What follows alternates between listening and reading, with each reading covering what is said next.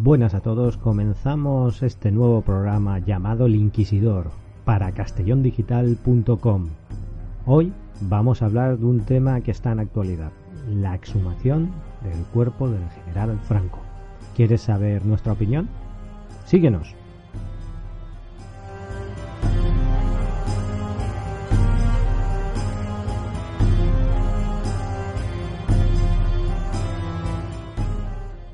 Y es que con este tema lo único que he podido comprobar es que seguimos viviendo en una sociedad guerra civilista, una sociedad que no ha cerrado heridas desde hace 80 años. Y encima, para más Inri, tenemos una casta política que viene de cuna, que no sabe lo que es trabajar, levantarse a las 5 de la mañana para llevar el pan a sus, a sus familias. Son gente que viene de familias adineradas, burgueses.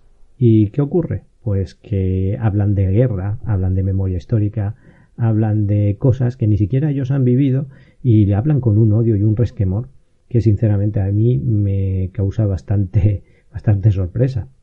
Por ejemplo, mi abuela tiene 90 años, ella ha vivido la guerra, ella es de Córdoba y aún se acuerda de cuando pasaban los, los cazas nacionales o los, o los aviones de la República.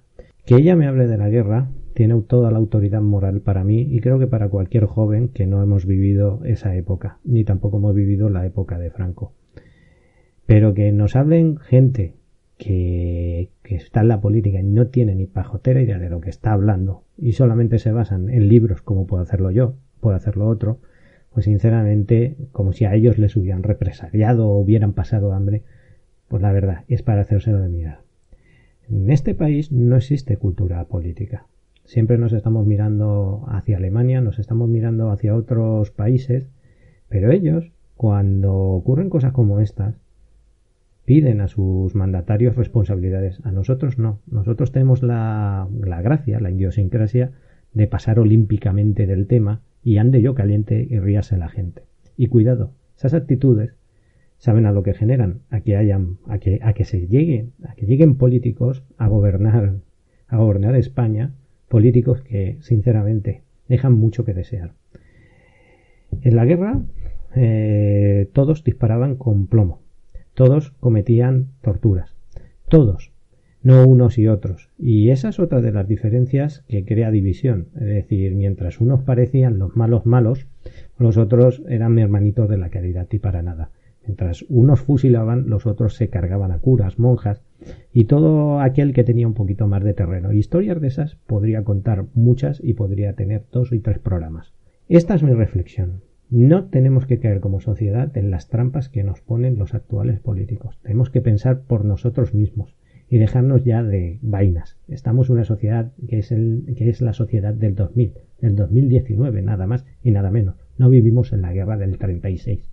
Así que enterremos ya el hacha de guerra y dejémonos de tonterías, de que si es que esto es que lo otro. Está muy bien recordar a los muertos, está muy bien buscar a aquellos desaparecidos. De hecho, yo estoy completamente de acuerdo, pero tanto de un bando como del otro. Y si Franco fue un genocida, que mató a muchos españoles, también lo fue Santiago Carrillo, por ejemplo, poniendo un ejemplo, matando a 2.000 personas, firmando la sentencia de muerte de 2.000 personas en Paracuellos de Jarama. Y así podríamos estar discutiendo, pero para eso se necesita cultura. Y esa cultura es la que nos hace falta a todos, y no caer en las trampas zafias que nos intentan hacer caer los actuales políticos. Y ya digo, no solo de izquierdas, sino también de derechas. Esa es mi humilde opinión. Así que, bueno, les esperamos en el próximo programa en el cual hablaremos de la problemática en Cataluña. Cómo veo yo la forma de una salida pacífica de este, de este embrollo en que también estos políticos actuales nos han metido. Si quieren dejar sus notas de audio, pueden hacerlo en nuestro WhatsApp 644-924484. Muchas gracias y hasta el próximo programa.